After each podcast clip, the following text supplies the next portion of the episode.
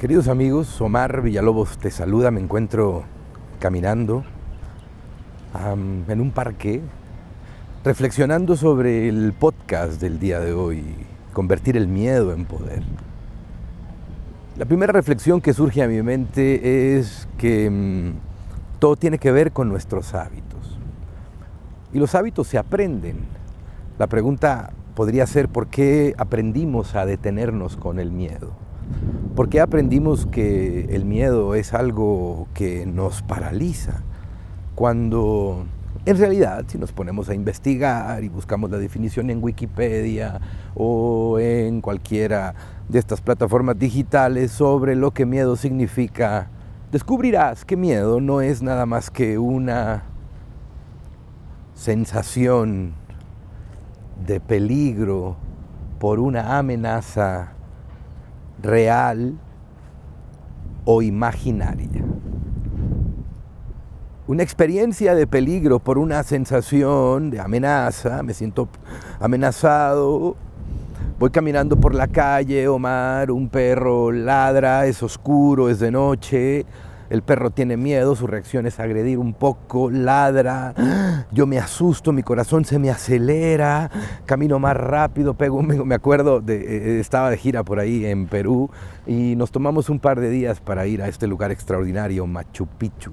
Tuve la oportunidad de que me acompañara uno de mis hijos y fue muy divertido esta experiencia ah, junto con Dalai en el Perú. Y mientras estábamos por ahí, me acuerdo que en algún momento yo estaba grabando un segmento, un video para una empresa con la que estoy trabajando en Perú. Y mientras yo estaba todo formal, todo agradecido, todo protocolario, dando mi discurso, en ese momento, güey, se me aparece una llama, una llama. Y la llama se mete entre la toma y yo sigo hablando pero empiezo a sentir un poco de miedo, obviamente. Es una llama es un animal cinco veces más pesado que yo, de mi tamaño. Si te pones atrás de la llama te patea, la llama pasa justo frente a mí y la cámara. En ese momento, ay güey, yo sigo hablando y la llama hace algo, la llama como si estornudara, pero lo hace justo enseguida de mí, de mi cara, y hasta me medio salpica. Y en ese momento yo rompo todo el formalismo, rompo todo el esquema y digo, ay, hijo de la chingada madre, qué pedo me sacó esta pinche llama. Pero brinqué y me pegué un susto tan natural que, que, que resulta después cuando lo ves en el video muy gracioso. ¿Y por qué, por qué te estoy contando eso? Porque ese es un miedo real. Es decir, la llama se atravesó en mi camino, yo no esperaba la reacción de la llama, el estornudo, y me escupió la hija de su mandarina y me asustó. Es un acontecimiento real. Ante eso, mi cuerpo me preparó y reaccionó de manera en donde yo ni siquiera lo pude controlar. Ahí no necesitas convertir el miedo en poder, porque el miedo ya es tu poder. Es decir, cuando la amenaza es real, verdadera, cuando, cuando la amenaza es auténtica y situacional, el miedo está ahí.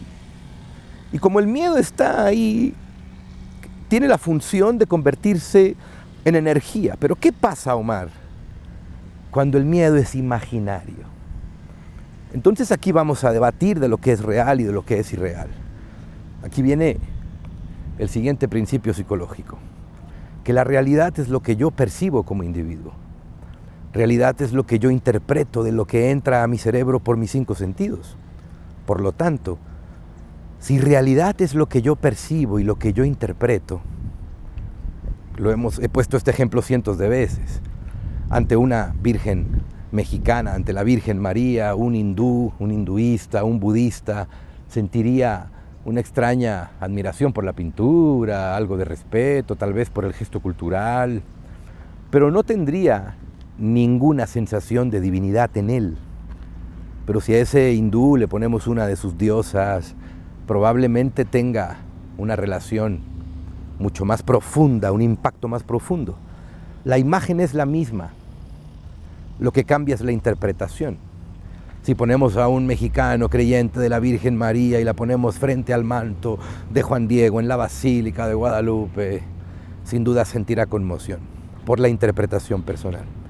Para convertir el miedo en poder hay que cambiar lo que interpretas de tu futuro, lo que interpreto de lo que puede pasar, lo que interpreto de mi realidad. Pero para ello, el primer acto cuando yo tengo un proceso de ansiedad, que mucha gente tiene ansiedad por el futuro, ansiedad por lo que viene, lo primero que tengo que hacer es reubicar mi mente en el tiempo presente. ¿Y cómo se hace eso? Muy simple. Este es un secreto milenario. Es un secreto de los monjes tibetanos, un secreto que utilizan en la meditación trascendental para ubicar al individuo en el presente. Es tan simple como concentrarte en tu respiración. Ay, Omar, tengo mucho miedo, güey, estoy emprendiendo un negocio, no sé cómo me va, invierto en la bolsa, invierto en Forex, tengo un proyecto de inversión, soy inmobiliario, soy emprendedor, emprendí un proyecto, Omar, no sé cómo me va a ir en el futuro, me estoy nervioso, no puedo dormir. Primero, lo primero que tienes que hacer, lo primero que tienes que hacer, en la meditación a eso se le llama la mente de chango. Esta mente que disvaría, que brinca de un estado a otro, que brinca de un momento de intranquilidad, que inventa un futuro desagradable. Y para ello lo primero que necesitamos es controlarla, controlar al changuito, controlar que esos estímulos en tu cabeza no brinquen una y otra vez. Y para hacer eso es muy simple. Concéntrate en tu respiración. Respira profundo.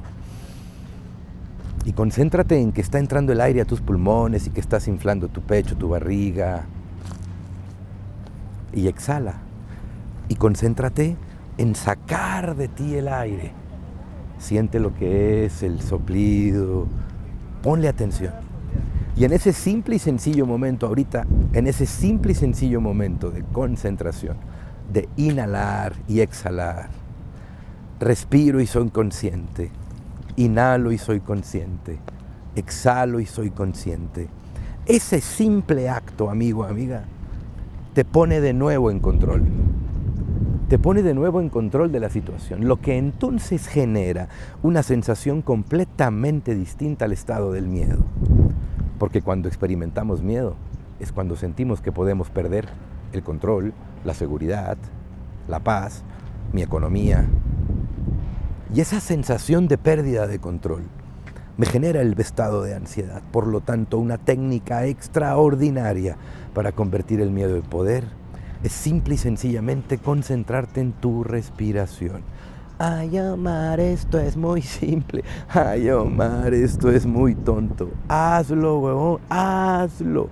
En este instante, en este momento, respira profundo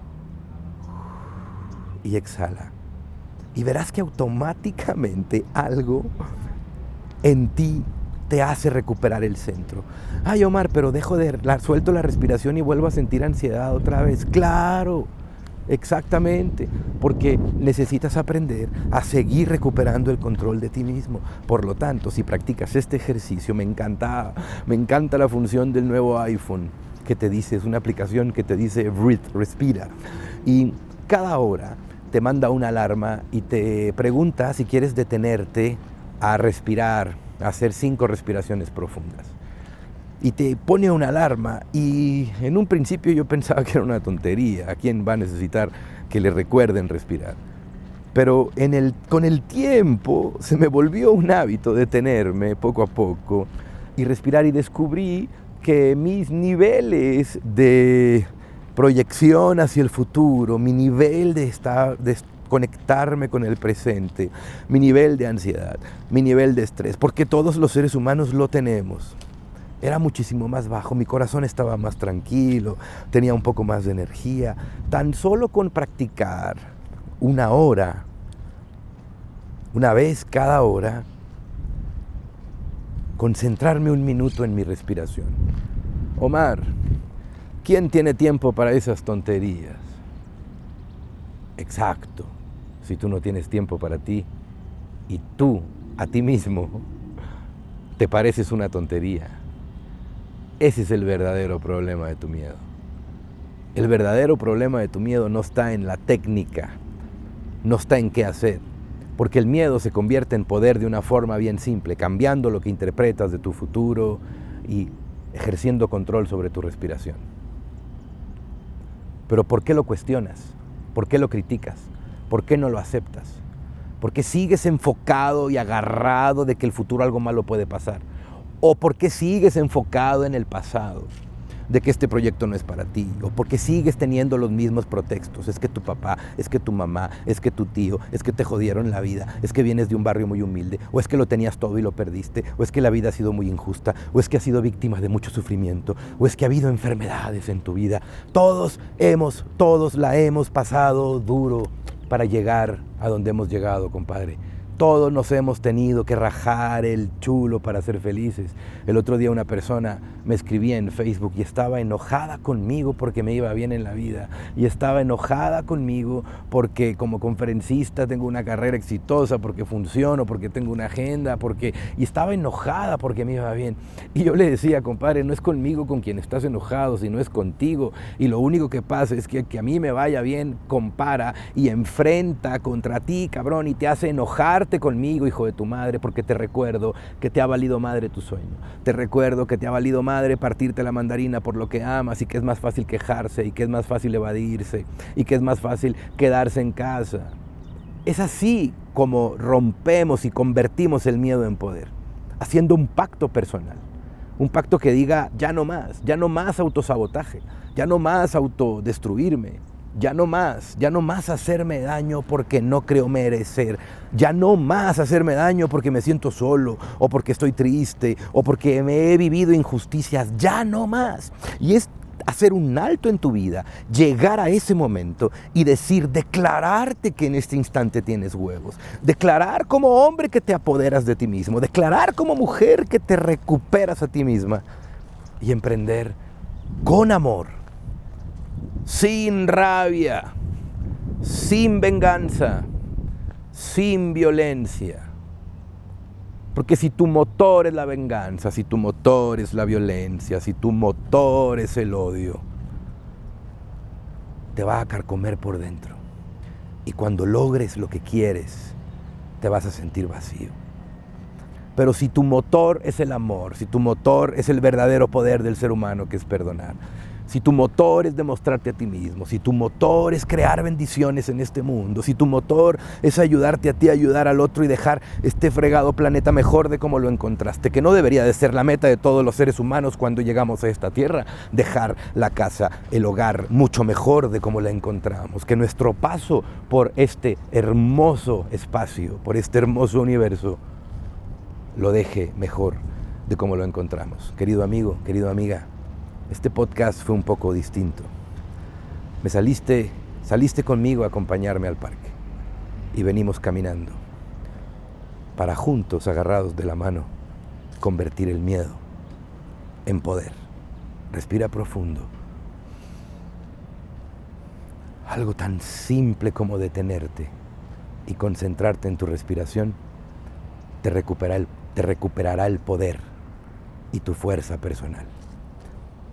Y después de tus cinco meditaciones, cinco respiraciones profundas, repite, todo va a estar bien. Todo va a estar bien. Todo va a estar bien. Querido amigo, querida amiga, esto fue cómo convertir el miedo en poder por tu servidor Omar Villalobos. Gracias por la oportunidad que me das. Síguenos escuchando en Spotify, síguenos escuchando en iTunes Próximamente el lanzamiento de página de internet de tu servidor, nueva página renovada con nuevos servicios. También hemos abierto por ahí una sección de Patreon. Patreon es una comunidad muy interesante de creadores, que, de gente que apoya a los creadores para seguir creando. Tú puedes ser como mi patrocinador de algunas formas. Próximamente te vamos a hacer llegar esa información para que me ayudes y contribuyas con esta locura de sembrar ideas de ayudarle a la gente a que convierta sus miedos en huevos. Mi cariño para ti. Tu servidor Omar Villalobos. Chingón, chingona, gracias por pertenecer a este grupo. Pórtate mal, cuídate bien, haz mucho el amor, que es muy bueno para tu salud. Y nos vemos en la siguiente entrega. Ajúa. Sí, señor.